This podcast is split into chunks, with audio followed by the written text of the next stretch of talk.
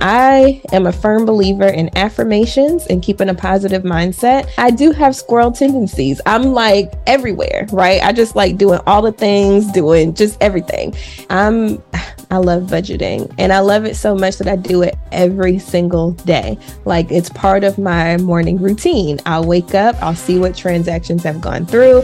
I'll go ahead and make sure they're categorized correctly, go through YNAB, you need a budget, and I'll say approve. We're good. And then I feel good for the day. So that's kind of how I start my day. And that has become a habit.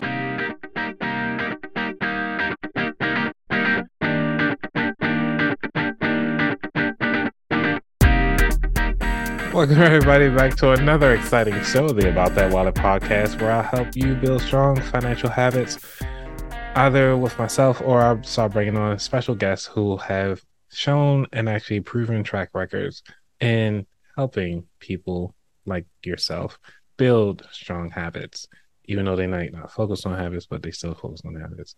But I have the awesome opportunity to bring on Tiffany Grant, who is an accredited financial counselor and an award-winning personal finance blogger, podcaster, coach, and educator.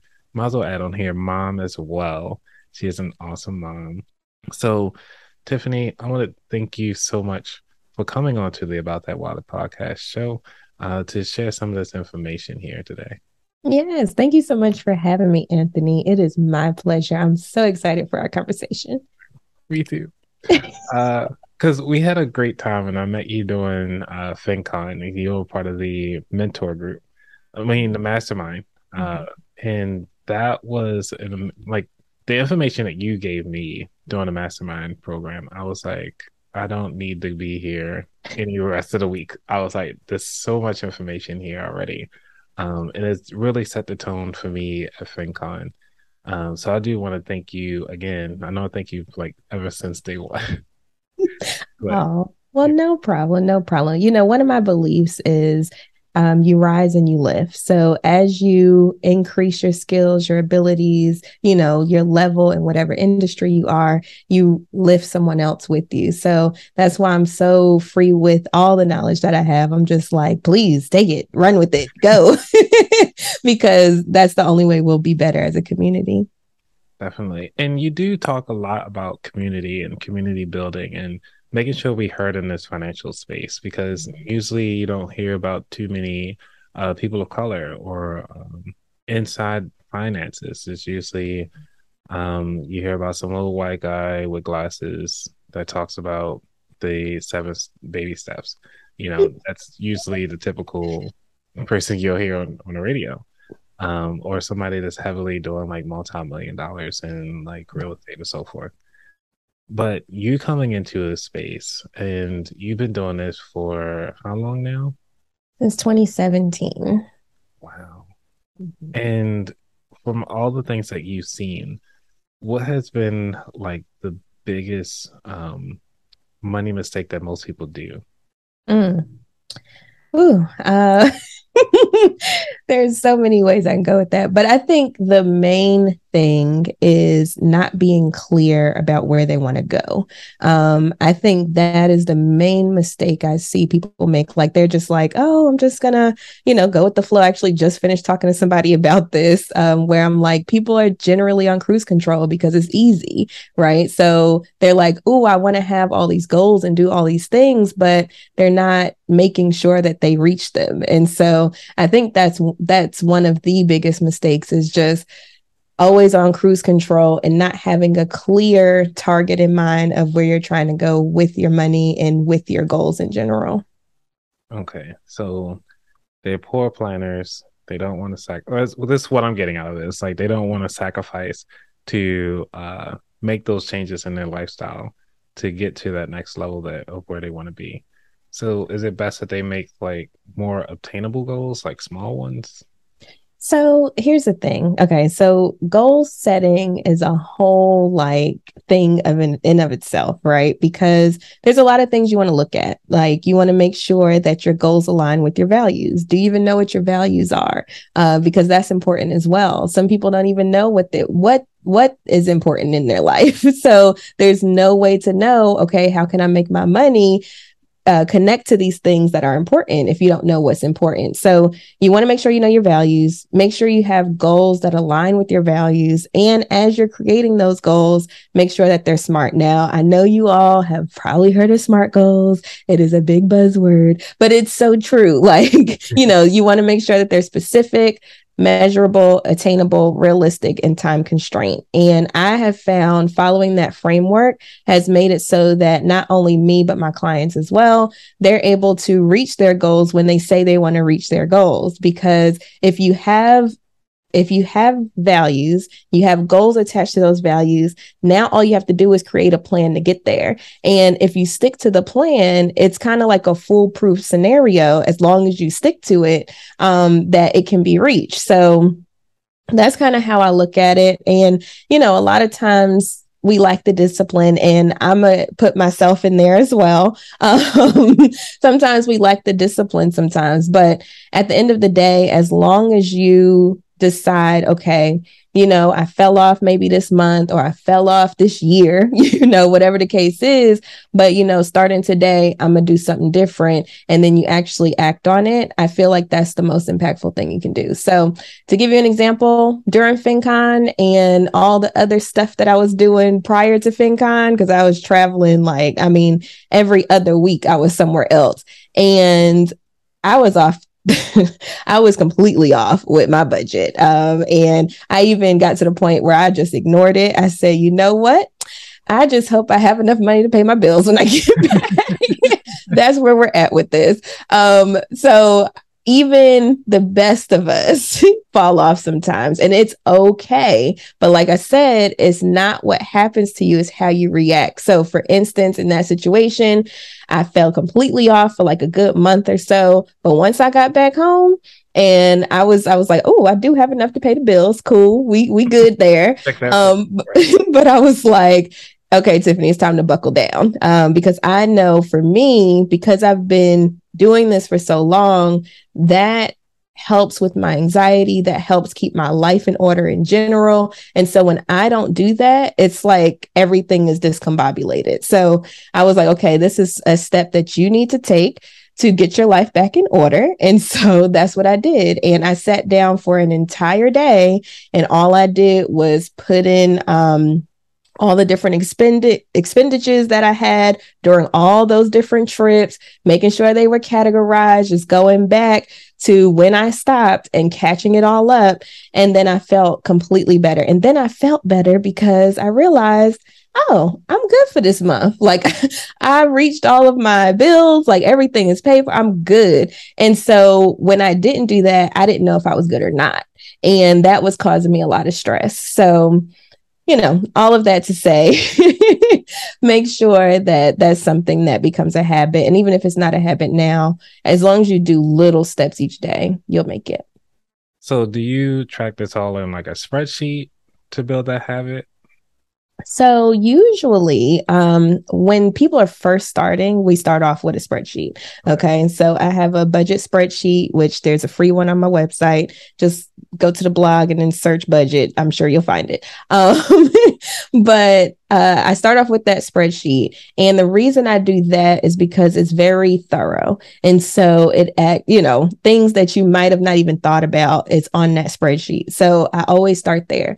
Now, once you get everything down, it's up to you whether how you want to budget. Like, do you want to use pen and paper? Do you want to stay on the spreadsheet? I personally use apps because I'm a tech person too. So I just went from EveryDollar, which is by that same white guy with the glasses, to YNAB. So now I use YNAB, and I like YNAB better, just personally for me, because you can't spend money unless it's there.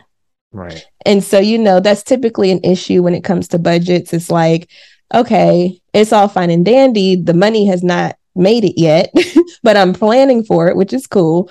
But then once the money gets there, you know, then that's kind of when everything starts moving around. But with YNAB, nothing moves until it's actually in your account. So that's what I really like about them.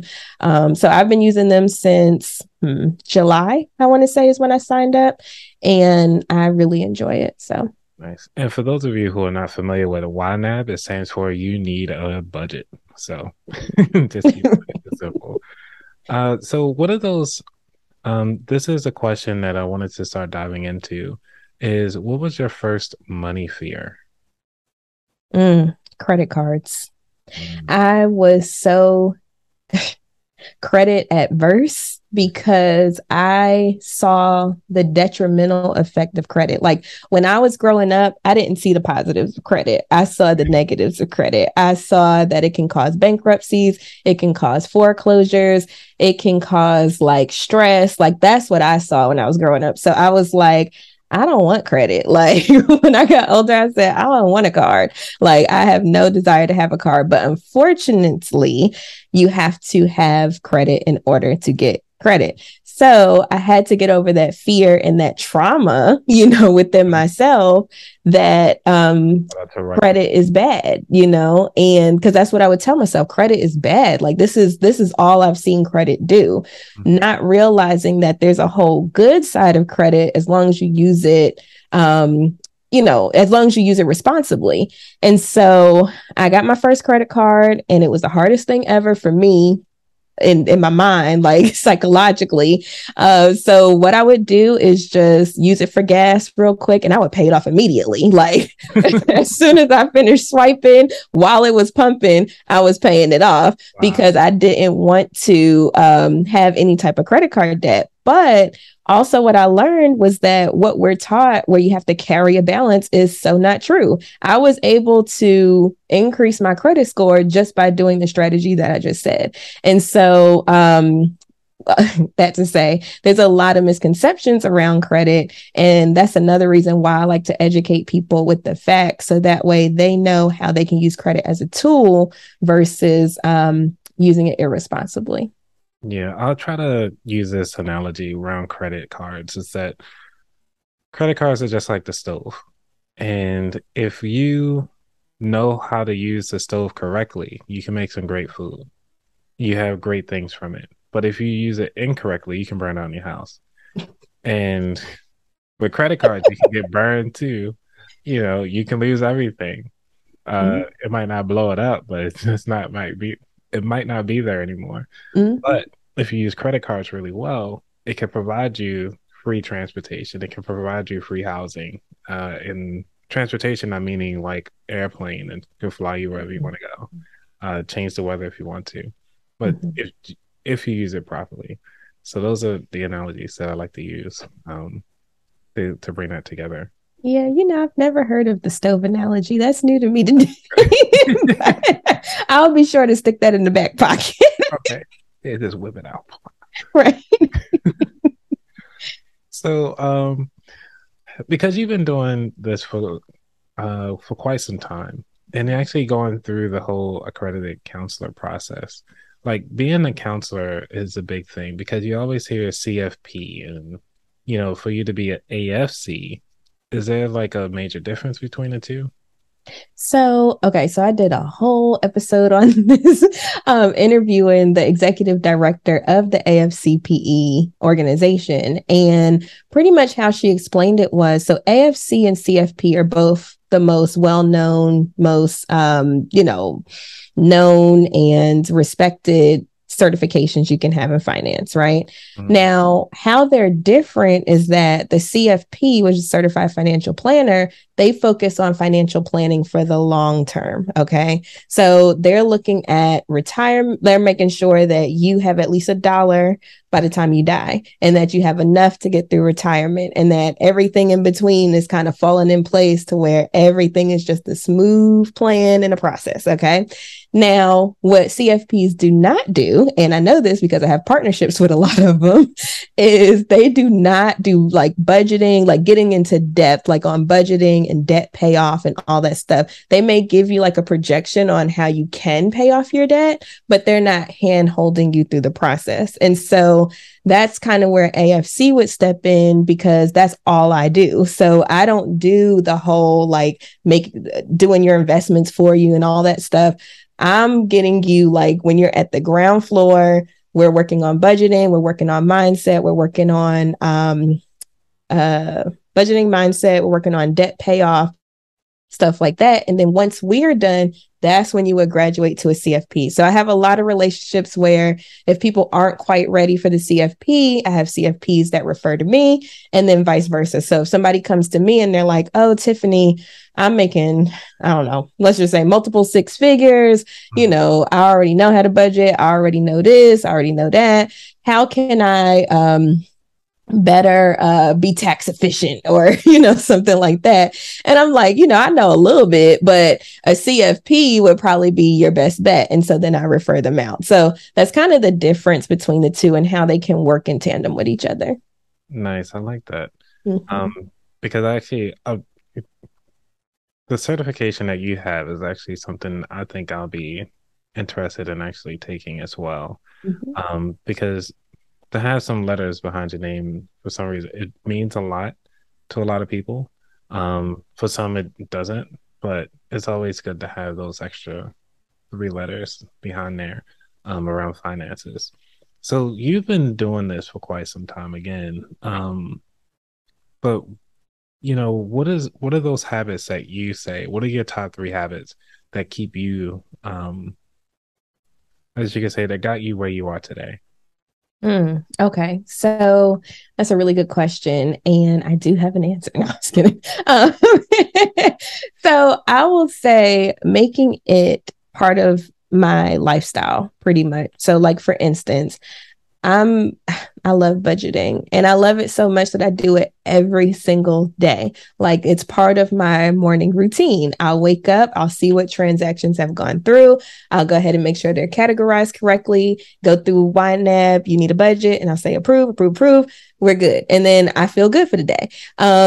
So that's kind of how I start my day. And that has become a habit. Like I said, if I don't budget, then I feel weird. And so it's been so ingrained in my lifestyle that it has just become, a thing that I do every day.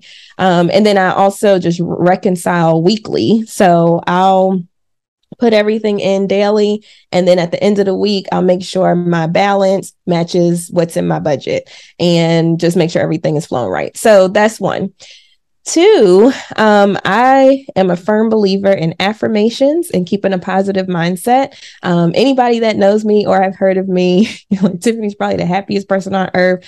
Disney cut her a check. No, but I believe in having a positive mindset at most of the time. I mean, of course, you can't have it all the time, but most of the time, having a positive mindset. And so I do a lot of self-talk, being aware of what I tell myself and being aware of what I say to myself.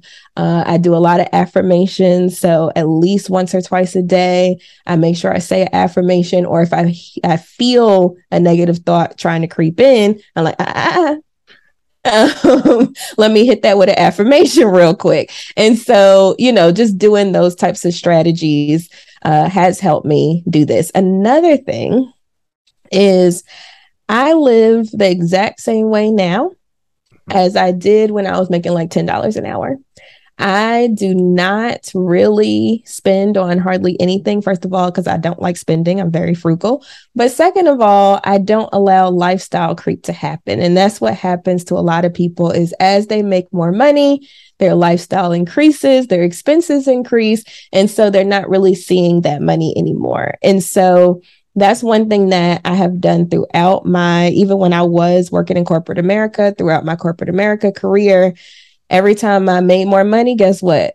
That extra money went to debt or it went to investments. It did not go to, I don't know, shoes, whatever. Like, I make sure I have the necessities, but I don't spend crazy on other stuff except technology. That's my only vice. But other than that, I try to keep my spending as low as possible because and don't get me wrong, you can only knock down as much as possible. I mean, zero is zero. So if you get your expenses to zero, you still don't need income in order to make that happen. So I try to keep my expenses as low as possible and my income as high as possible. So that way I have that gap and I can do what I want to do with the money that I have available. So anyway, so I think you said 3 because I'm like, I could keep going.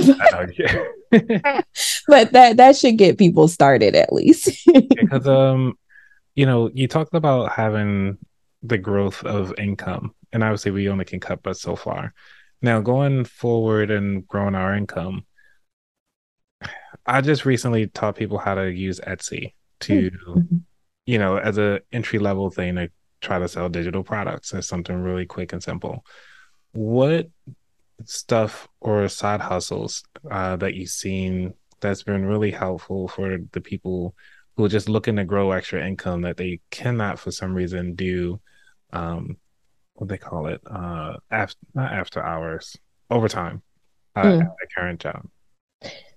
How long we got? No, I'm just kidding.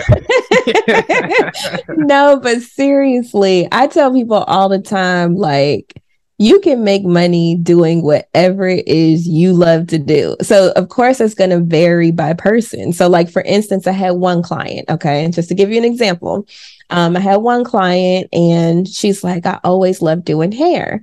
You know, I do it occasionally. You know, sometimes people come to my house, I'll do some hair, you know, and that's pretty much as she was doing. And so I was like, well, and she was working, her real job was in payroll. So it has nothing to do with hair, okay? So I said, okay, well, you know, what's holding you back from doing hair? And so she was like, oh, I don't have the time, or I don't have the money to go through cosmetology school and this, that, and the other. So I said, okay, well, that's what you think, like that's what's in your brain, but let's put some data behind it, right? So I'm like, go to the school that you're interested in, figure out how much it costs, what the time commitment is, whether they have payment plans, you know, all of that different stuff. Just have some research data to see if what you're telling yourself is true, okay? So she came back with the data and I was like, okay, well, you know, I'm looking at it and depending on how bad you want it, we could probably make this work, you know? And so anyway, long story short, she ended up cash flowing hair school. She ended up having enough time because they were working with her on the hours, because she explained that she was working full time. So she was going after work on the weekends to do her hours and things like that. And not only did she cash flow school, she also had money to pay for her exam, and she had money to get her supplies after she passed her exam. So I'm like, a lot of times we tell ourselves we can't do things without having the concrete data saying that we can't, and not having the plan saying that we can't. So, so that's one example. Another example is, I'll just use me. I side hustle my butt off at all times because I do have squirrel tendencies. I'm like everywhere, right? I just like doing all the things, doing just everything.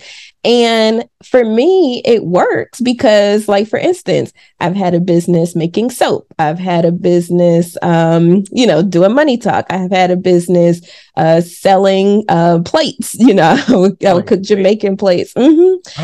Oh. Selling plates. I had a business doing desserts. I had a business, like, whatever it is I'm interested in at that time, I could hop in and do it. And I feel like a lot of people let themselves hold themselves back from opportunities, or just not knowing that the opportunities exist. So like for me, whenever I see somebody in business, or, you know, I'm speaking to somebody on the podcast or whatever, I'm like, dang, how can I apply that, you know, to what I'm doing, whether it's related or not. And so that is the mindset that you have to have when you are thinking about being an entrepreneur or trying to side hustles. What opportunities are around you at any given moment that you can take advantage of? When I first started on this journey, I was Ubering and Lyft. I think I did Uber and Lyft for like 3 years because I I enjoy driving. B, I like talking to people. And then C, I was making that, you know, making money. And so I was like, well, this is fun. This is a good opportunity. And so I enjoy doing it. There's people doing Instacart. There's people doing DoorDash. You know, the opportunities are endless nowadays. So really, it just depends on what you love to do. One of my friends, she loves cleaning. I hate cleaning. So guess what? Exactly. I said, oh, girl, let me help you with your passion. And you could help me not do something that I don't like doing. And so I hired her to clean my house. And she loved it. She loved organizing and cleaning. And I'm just over there like, you go, girl, you know. You go right ahead. But I say that to say there's somebody willing to pay you for whatever it is, what skill, what interest, whatever you have. There's somebody out there willing to pay you for it. So just do it. Right. Because we also in a recession right now, or, you know, they don't want to claim that we're in a recession, but the numbers are the numbers. And some people might not be in the U.S. our world recession in the mindset, but they also might be in a recession in their lifestyle. What is it that you would say is the best thing to kind of push through the recession? Or what's some of the tips and tricks to get out of that? No, it's a old question, but I'm like, how could I best answer this? No. Okay. So if the question is, if we're in a recession right now, because we don't know if we're in a recession or not, because we won't know until after the fact whether this is a recession or not, how can we get through it? So right now, because interest rates are high, I've been telling people I highly suggest paying off high interest credit card debt. And the reason I say that is because it's expensive to keep carrying those balances every month. Last I looked at my credit card bill, it was at like 23%. Now it's at 27%. And so as they keep increasing interest rates, all of those interest rates are going to increase too. Now, it's good for the savings side of things. So I don't know if y'all have noticed, but savings accounts rates have been increasing. I think like almost every day, Ally is sending me an email. Oh, your rate's increasing. But whenever they do interest rate increases, it increases on the bad debt and it increases on the savings. So I've been telling people the best thing to do if you have high interest credit card debt is to get that paid down. Because it's just going to get more expensive. If you don't have that, then savings, definitely important to have, at least a little bit. You know, I tell people, because some people are starting from zero, you know, to be real. And if you just start off with a goal of $500 and just say, okay, I'm going to save up $500 for, let's say, an emergency fund or a runway fund, as No Money Steve likes to call it. But, let's say it's $500. Well, you can do something like the savings challenge on my website where every week or every month or every payday, you're crossing off one of the numbers, and it's numbers from 1 to 50. And so if you cross off a number, you can't use it anymore. So if it's a really hard week, all you have to do is scrape up $1. Okay. And I'm sure just looking around where you're sitting right now, you can find $1. And so you would cross that off, put it somewhere where you're not going to touch it, and then so on and so forth and keep going. And actually, if you do the one through, I think it's 1 through 49 really, but if you do that one, by the end, you'll have over $1,000 saved up. So, you know, just kind of use different strategies to kind of hack your way to that savings if you feel like it's a difficult thing to do. And then once you get to 500, say, okay, well, let's go to 1,000. If you get to 1,000, say, okay, let's start working on this 3 months. You know, if you have 3 months, be like, okay, let's start working on this 6 months, you know, and so on and so forth. So don't get overwhelmed by the big numbers. Break it down as small as possible, so that way you can have those wins. And that's how I paid off as much debt as I did, was I broke it down. I took the big number and I broke it down. And it's easier to stick to that way. So hope that answers your question. It does. Because it's nice that you took the approach of the avalanche method. Or is it considered the avalanche method because you use the percentage rates? Oh. So that's a whole other conversation. But so just for the audience, there's mainly two ways to pay off debt, right? Methodologies. And that's the snowball method, which is when you take the lowest balance, you pay that off, you get the quick win, you know, psychological, you're like, yes, I could do this. And then you move on to the next one, and so on and so forth. And then the avalanche method, which is what Anthony mentioned, is when you take the highest interest rate and then you work your way down. Now, the avalanche, you might not get the quick wins, but it'll save you the most money because you're starting with the high interest. Now, personally, I typically do a combination of the two, just depending on where I'm at or where my clients are.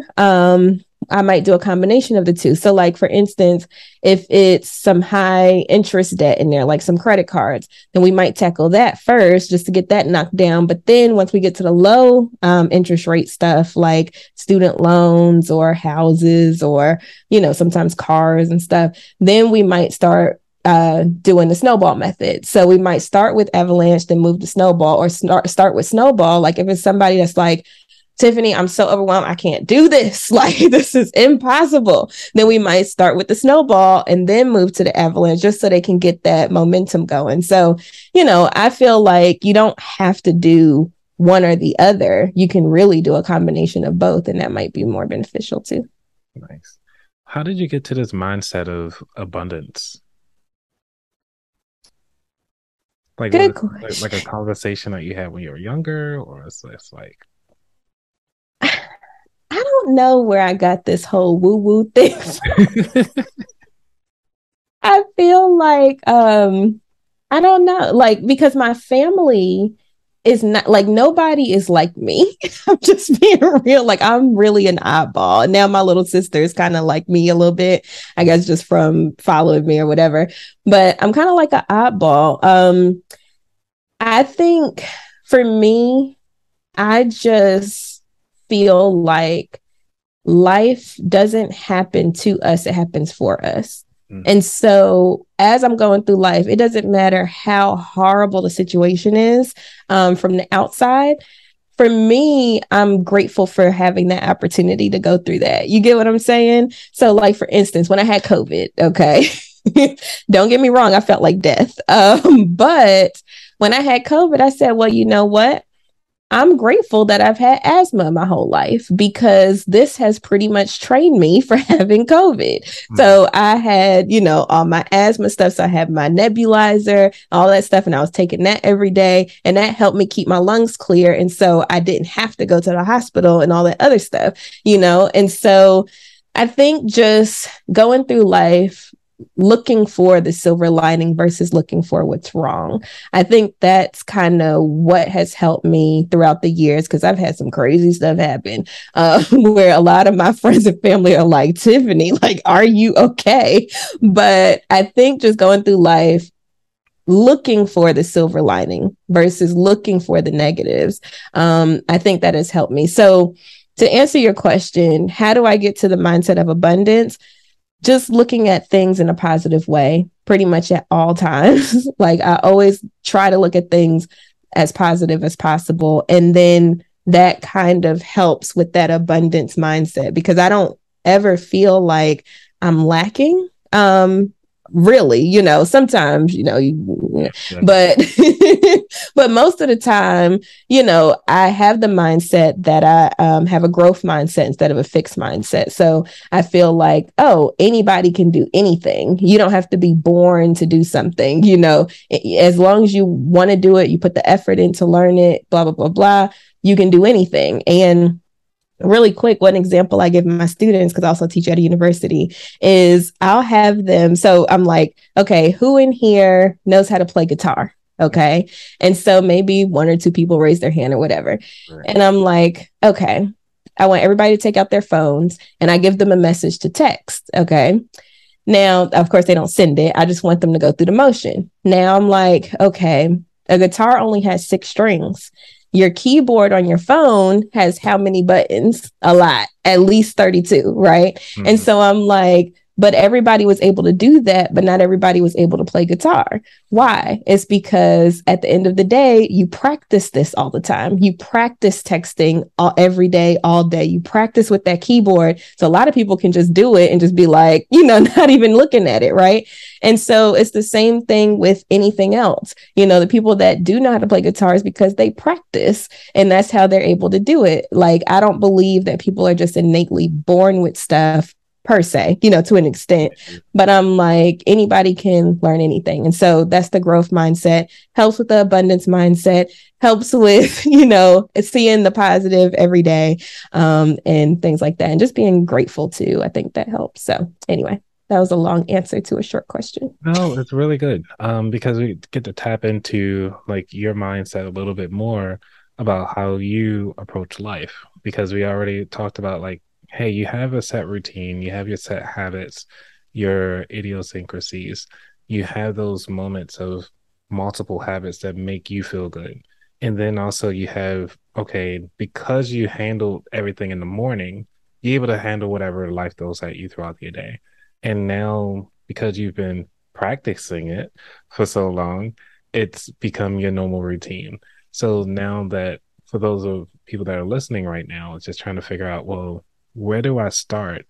And like you mentioned earlier, which is to start with something that you're comfortable with and just start to use that as your building block to kind of take on the rest of the world before you start adding on and more. So really quick, like ask yourself, what do I want to be good at? Right? So if it's, oh, you know, I want to be good at money because I'm tired of living how I am. So what steps are you going to take every day to make sure that you are good with money? Maybe it looks like, okay, I'm going to just track my expenses every day and just see what I'm spending on just to build that awareness. That's okay. Or maybe it's, oh, I'm actually going to sit down and create some goals today. Okay, perfect. At least you're taking one step. So regardless of what it is, because not everybody wants to be good with money. I mean, people want money, but not everybody wants to be good with money. And so whatever it is you want to be good at, just start taking steps every day in order to make that happen. And like for me, I'm done with the plug. I'm going to plug it in. But if it's not money, like for me, I would love to be good at podcasting. Okay. So every day I make sure I do something that makes me better at podcasting, whether it's guesting on other podcasts or hosting Twitter spaces or going live like I need to do later today. I try to do things that make me a better podcaster because that's what's important to me. So I wanted to say that just to say, you know, it's not all one size fit all. Not everybody wants to be good with money. Not everybody has the same goals, so on and so forth. But whatever it is that you want to do, you can apply these same concepts. Awesome. So that brings us up to the third segment, which is your future. Where do you see Tiffany in the next 2 years?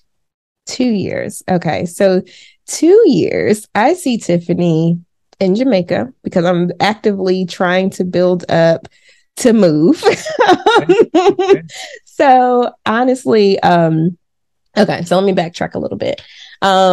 Going through a PhD program, which I'm supposed to be starting next year. And that is to study how personal finance interacts with Black and Brown communities on a daily basis. Okay. And so I don't want to be the one that's just sitting there being passive, like, yes, this is an issue. No, I want to help change laws.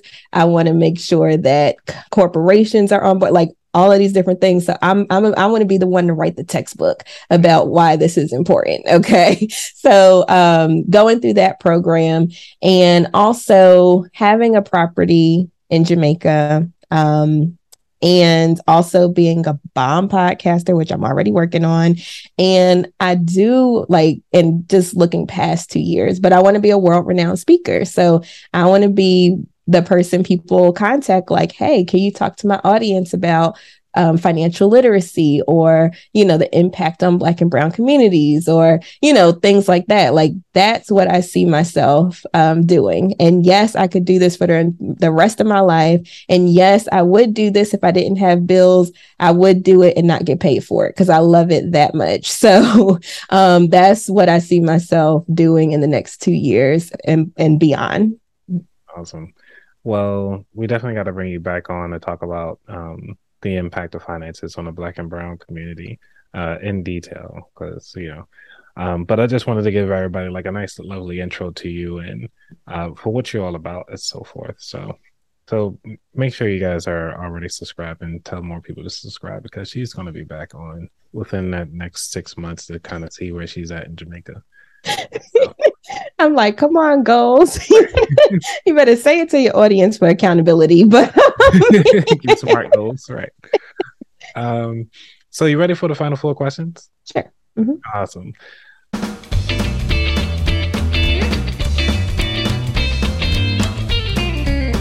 The very first one, what does wealth mean to you? What does wealth mean to me? Wealth for me is being able to, and you know, I guess my answer kind of changed recently since I lost my grandma. So wealth for me is just being alive, being able to experience this moment with you and with your audience, being able to take a breath every day. For me, that's wealth now. Like, it's something that we do not, like, we take advantage of every day. We take it for granted that we're able to be here on this earth. You know, sometimes people wake up and they're just like, oh, my life is miserable. Oh, my life is, oh, everything is just falling. The sky is falling, whatever. But not realizing them just being able to say the sky is falling is a blessing in of itself. And so I feel for me, that's what wealth has become. Just being able to live in these moments and enjoy these moments with the people that I know, love, trust, you know, that type of thing. I think for me, that's what wealth is now. Nice. Number two, what was your worst money mistake? Getting married. And I say that with confidence. I kid you not. That was my absolute worst money mistake, because now for all the lovebirds out there, y'all do you. You know, I'm not saying that love does not exist. I'm not saying that the right partners do not exist. But when you get married to the wrong partner, it can have a detrimental effect on your finances. So I would say that was the biggest money mistake for me personally, was getting married. And I know you're like, dang, I didn't think you was going to. Yeah, I didn't expect it. Okay. Number three, what is your favorite financial or non-financial book? Dang, so many. You know, we had that space the other day. Yes. So I think my absolute favorite is Black Fortunes. I think I'm going to say Black Fortunes. And the reason, and that's by Shamari Willis or something like that. Anyway, I'm going to say his book because it tells the stories of the first 5 millionaires out of slavery. And for me, it was eye-opening because, you know, you always hear about Madam C.J. Walker, Madam C.J. Walker, Madam C.J. Walker, but not really realizing that there was other people that did that too.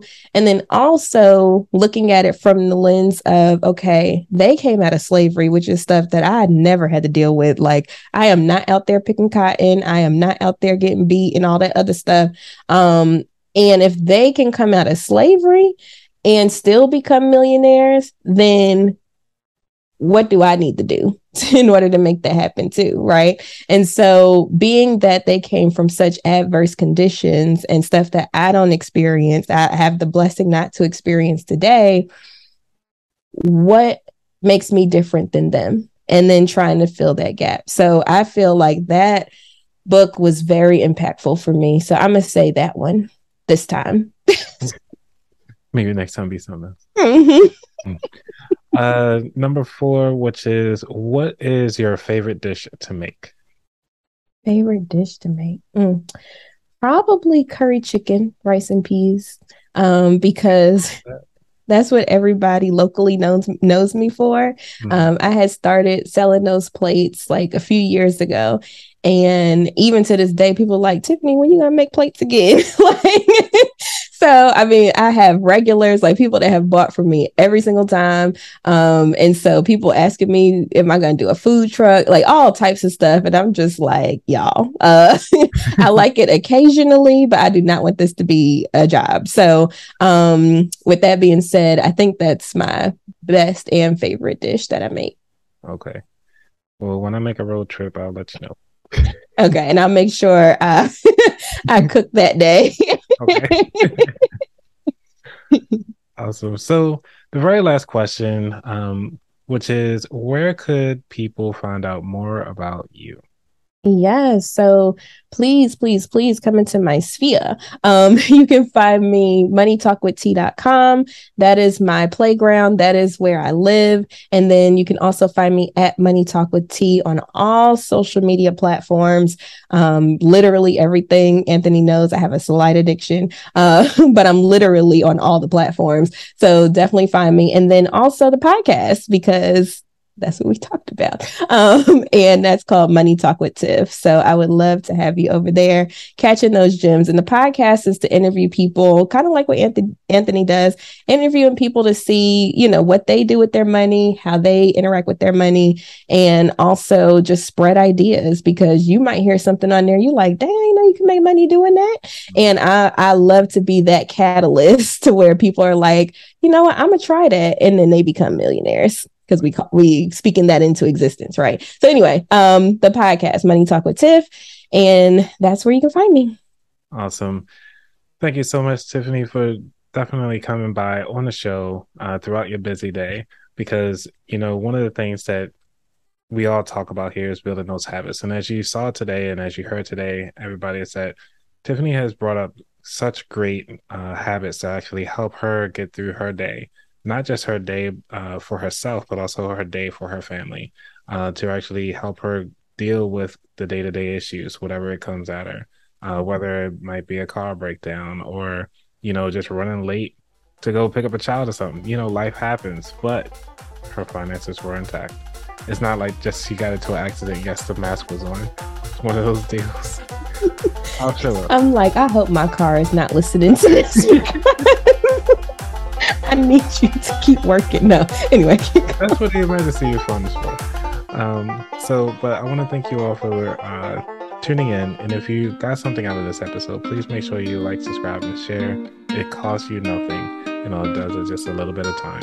So I want to thank you all, and y'all have a good day.